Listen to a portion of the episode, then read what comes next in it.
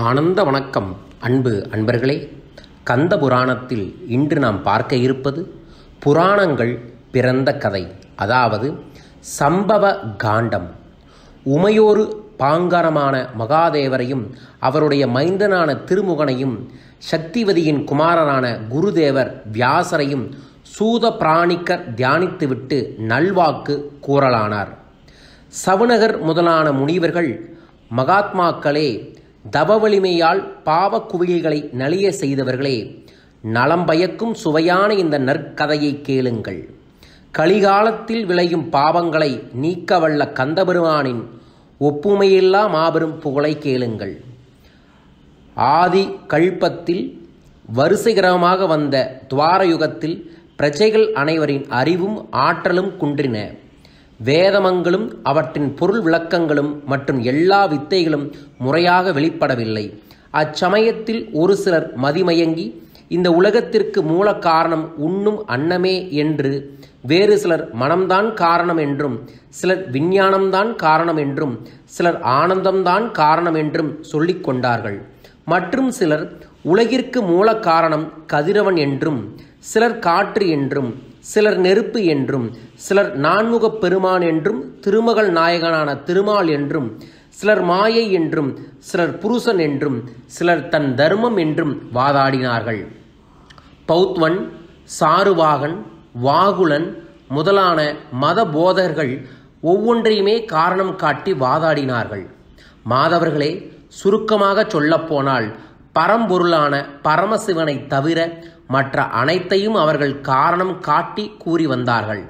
ஆதலால் தேவர்கள் அனைவருக்கும் அவரவர்க்குரிய அதிகாரங்கள் கடமைகள் எவை என்பதே விளங்காமல் பெரும் குழப்பம் ஏற்பட்டது.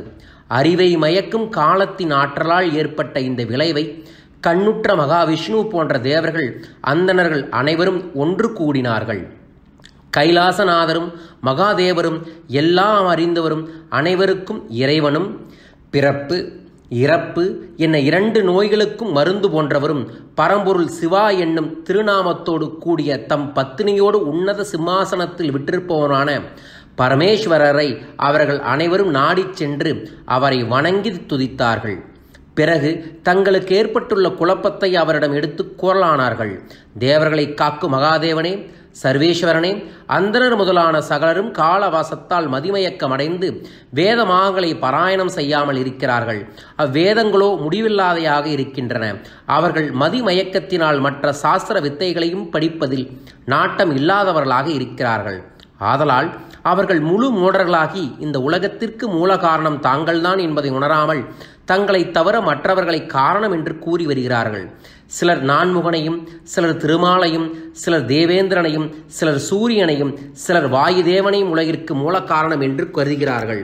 இந்த உலகத்திற்கு மூல காரணம் முழுமுதற் பொருளான பரபிரம்மாவான தாங்கள்தான் என்று அவர்கள் அறிவுக்கு எட்டவில்லை. ஆதலால் அவரவரின் அதிகாரங்கள் அனைத்தும் நெறிகட்டும் தடுமாறியும் தர்ம வழி தெரியாமல் ஆசிரியர் மாணவன் என்ற முறையில்லாமல் இருக்கின்றன. பேராசையும் அறியாமையும் சூழ்ந்து நிற்கின்றன. வேதம் ஓதுதல் வேள்வியில் ஓமம் செய்தல் என்பன எதுவும் இல்லாமல் இருக்கின்றன. மகாதேவனே இந்த உலகம் தோன்றிய நாளிலிருந்து யாகங்களில் கொடுத்து வரும் அவிர்வாகத்தை மட்டுமே உணவாக உட்கொண்டு வரும் நாங்கள் இப்போது ஆகாரம் எதுவும் இல்லாமல் தளர்ந்து தத்தளித்துக் கொண்டிருக்கின்றோம். இந்த நிராதவரான நிலையில் உங்களை தவிர எங்களுக்கு வேறென்ன கதி உண்டு? என்றார்கள். பிறகு விஷ்ணு முதலான சகல தேவர்களும் பெரும் வணக்கத்தோடு தேவாதி தேவனே மகாதேவனை நோக்கி உமாகாந்தரே உலகத்திற்கு நலம் வைப்பது எது? என்று வினவினார்கள். பரமேஸ்வரன் அவர்களை நோக்கி கம்பீரமாக கூறலானார். திருமாலே நான்முகனே நீங்கள் இருவரும் ஒவ்வொரு துவாரவாகியத்தில் பூலோகத்தில் வியாசகராகவும் மனுவாகவும் அவதாரம் எடுத்து வேத சாஸ்திரம் என்பது எல்லையற்றவனாக இருப்பதால் அவற்றின் சாரங்களை உலகத்தினருக்கு சுருக்கமாக எடுத்து கூறி வாருங்கள். கர்மாக்களையும் பிரமுத்துவையும் நன்றாக அறிவிக்கக்கூடிய சூத்திரங்களை தெரிந்து கொள்வதற்காக நீங்கள் இருவரும் மற்ற முனிவர்களோடு சேர்ந்து நூட்களை ஏற்றி வாருங்கள். இங்கு கூடியுள்ள மற்ற தேவர்களும் தபஸ்விகளும் அறிவிலுமான உலகம் மக்கள் உய்ந்துணரும் வண்ணம் சாஸ்திரங்களையும் புராணங்களையும் என்னுடைய அக்னையின் பேரில் சுருக்கமாகவும் தெளிவாகவும் எடுத்துக் கூறுங்கள் என்று சிவபெருமான் உணர்த்தினார்.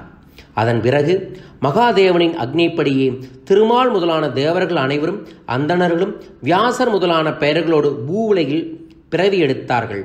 தாங்கள் பிறவி எடுத்ததின் பயனை நிறைவேற்றும் பொருட்டு அவர்கள் வேதங்கள் புராணங்கள் தர்ம சாஸ்திரங்கள் முதலானவற்றின் சாரங்களை பூலோகவாசிகள் உணரும்படி சுருங்கச் சொல்லி விளங்க வைத்தார்கள். மா முனிவர்களே மகேஸ்வரனின் கட்டளை பெரிதன்றோ? கிரகமாக வந்த இந்த துவாரப யுகத்தில் பகவான் நாராயணே சத்தியவைதியின் மைந்தனாக அவதரித்து கிருஷ்ண திவாபியனர் என்றும் வியாசர் என்றும் பெயர் பெற்று ஆதி மகனாக திகழ்ந்தார். இந்த வியாச முனிவர் பல வகையாக இருந்து வேதங்களை நான்காக வகைப்படுத்தி பிரித்தார். பைலர் முதலான முனிவரிடம் அந்நான்கு வேதங்களையும் வெவ்வேறாக அவர் பிரித்து கொடுத்தார்.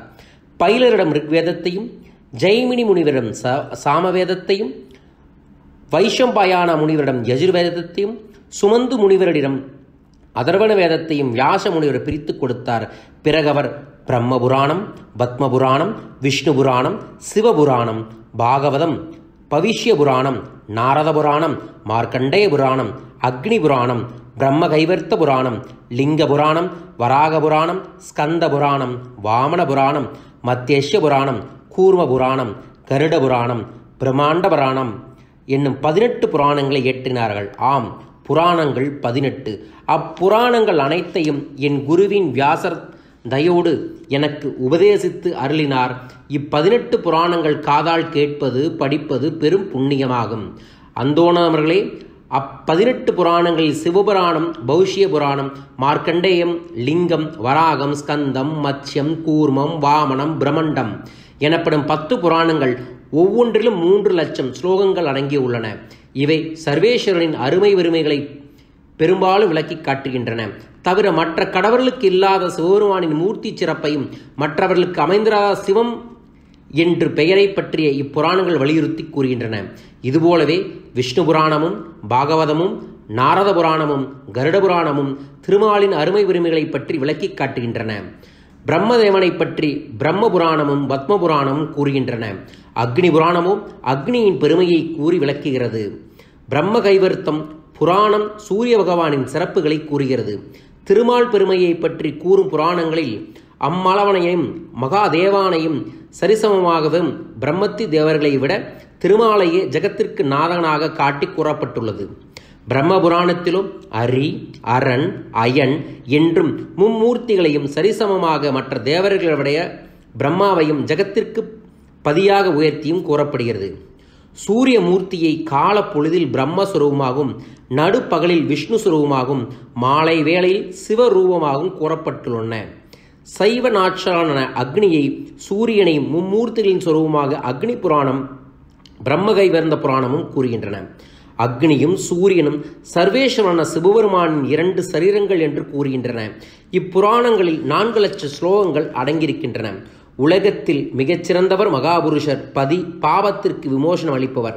அறியாமையை அகற்றுபவர் பரபிரம்மம் பரந்தாமன் பரஞ்சோதி களங்கமற்றவர் தேவர்களில் மங்களம் கொடுப்பதில் சிறந்தவர். தூய்மைப்படுத்தும் கங்கை போன்ற நதிகளை விட அதிக தூய்மை அளிப்பவர் அழகே உருவான அம்பாளுடன் சேர்ந்திருப்பவர் உதப்பரு சர்வங்கள் உரியினர். ஆதியமற்றவர் என்றெல்லாம் வேத சாஸ்திரங்கள் கூறுவதைப் போலவே புராணங்கள் அந்த முக்கன் பெருமானை சந்திரன் ஒரே பொருளானவர் இரண்டற்றவர் என்று எடுத்துரைக்கின்றன. இப்பதினெட்டு புராணங்களில் பதிமூன்றாவது புராணங்களான ஸ்கந்த புராணத்தையே இப்போது நான் உங்களுக்கு சொல்லப் போகின்றேன் இந்த ஸ்கந்த புராணமானது ஆறு சமஸ்கிரியோடும் லட்ச ஸ்லோகங்களோடும் கூடியது. சிவபெருமானை போற்றும் ப லட்ச ஸ்லோகங்களோடு கூடியது. சிவபெருமானை போற்றும் பத்து புராணங்களும் சாத்வீகங்கள் எனப்படும். உத்தமர்களான அந்தணர்கள் அவற்றை நம்பி மனப்பூர்வமாக கிரகித்துக் கொள்ள வேண்டும். அதில் கூறப்பட்டிருக்கும் அறநெறிகளையும் அவர்கள் நம்பி மனப்பூர்வமாக உணர வேண்டும். சாத்வீக புராணம் சத்வகுணத்தையும் வெண்மை நிறத்தையும் தவத்தையும் கொண்டுள்ளது. இப்புராண ஸ்லோகம் ஞானம் போன்றவற்றின் உட்பொருள்களை கூறி விளக்குகிறது. தவஞானிகளும் பிரம்ம சாஸ்திரத்தை உபதேசம் செய்பவரும் தெளிந்த ஸ்படிகம் போன்றவருமான பரமசிவன் எக்காலத்திலும் நித்திரை வளசப்படுவதே இல்லை. அதாவது அவர் தம்மை சார்ந்து நிற்கும் பக்தர்களை காப்பதற்காகவே எப்போதும் விழிப்புடனே இருப்பவர். அப்பெருமானை வேதியர்களின் தலைவன் என்று வேதகாமங்கள் குறிப்பிடுகின்றன பத்து சைவ புராணங்களிலும் அந்தணர்களைப் பற்றியே கதைகள் நிறைந்திருக்கின்றன. ஹிம்சை போன்ற குற்றங்குறைகளை இப்புராணங்கள் இல்லை. தவசிலர்கள் வைஷ்ணவத்தை தழுவிய நான்கு புராணங்களும் தாமசம் என்று கூறப்படுகிறது. வேதங்கள் அனைத்தின் சாரங்களும் தெளிவாக கூறப்படும். அதில் ஐம்பது கண்டங்கள் அடைகின்றன. அது ஆறு சம்சித்தை கொண்டது.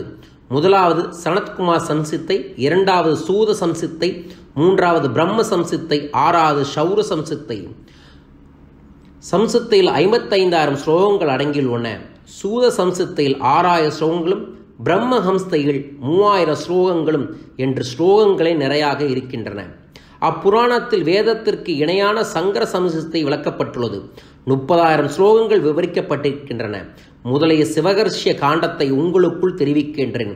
இந்த காண்டம் பதிமூணாயிரம் ஸ்லோகங்கள் ஏழு காண்டங்கள் கொண்டாது.